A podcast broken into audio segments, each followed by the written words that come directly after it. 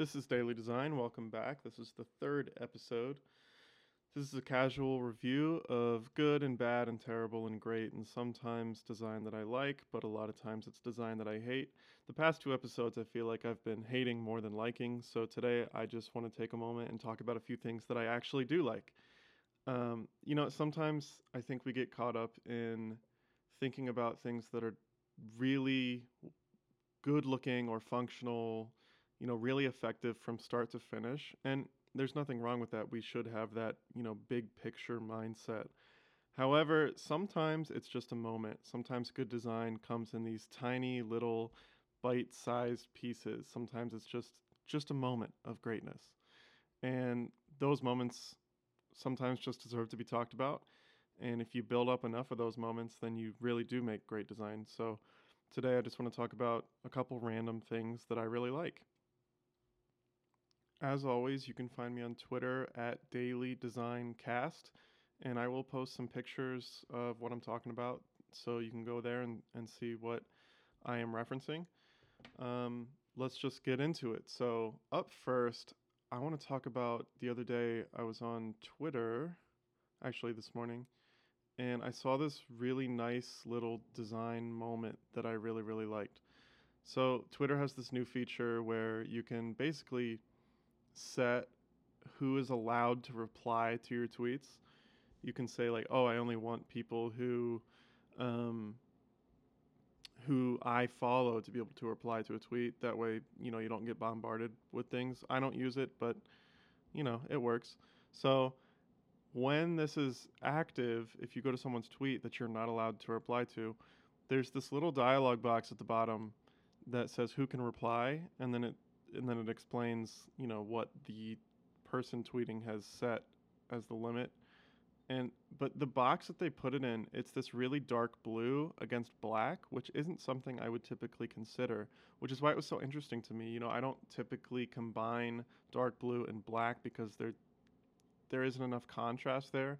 But I think what works here really nicely is that there is almost a noticeable lack of contrast. Like the blue almost blends in with the black, so it doesn't feel too in your face, but it definitely feels separated.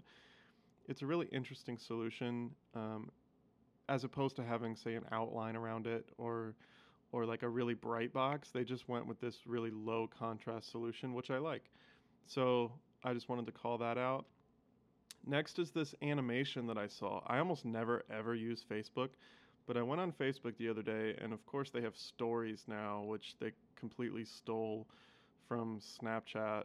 Um, but on the stories, you can see stories to the right, sort of horizontally, where you can swipe and see your friends' stories. But on the very, on the furthest left one, it's like create a story, and it has your profile picture and has a plus sign. But if you swipe, if you swipe from right to left, to see all of your friends' stories, there's this really nice animation where the create button morphs from a full-size element into this tiny little button. But if you swipe really slowly, you can see the animation, and it is super nice. Um, so go to the Facebook app if you don't ever use it. I don't use it, but go look and swipe slowly and look at that animation, because that's really impressive. It's also... it seems pretty difficult to get it as smooth as they did. Um, I'm actually surprised at the level of detail that Facebook put into that little animation. It's just a really nice moment. So although I never use Facebook, I have to give them credit. That was really well done.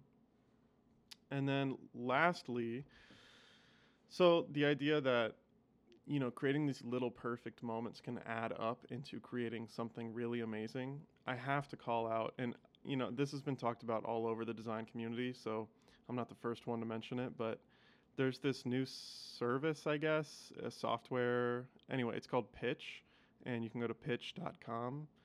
This is like a sort of presentation builder for teams where multiple people can work on it at once. Think like Google Docs or PowerPoint, but supposedly better. I say supposedly because I've never used it, but it looks absolutely amazing as far as the web design goes. This entire site is examples of how to create little moments that add up, because the entire site is just gorgeous. The illustration style is super nice. You've got these little scroll-based animations that are so smooth and so interesting. As someone who really has no reason to use this service, I almost want to just use it just so I can see what the software is like, because based on the website, they know what they're doing. I mean, visually, it's just gorgeous. There's there's all these little like micro animations. They're not like anything huge, but as you scroll, different things subtly move, or there's some three D elements. I, just the whole thing.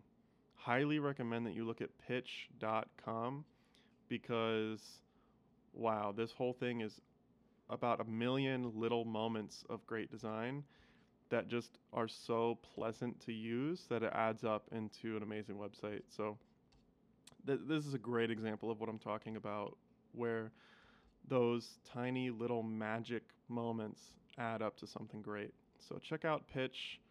Um, again, I've never used it, but man, if the website is anything to go by, it's going to be great to use.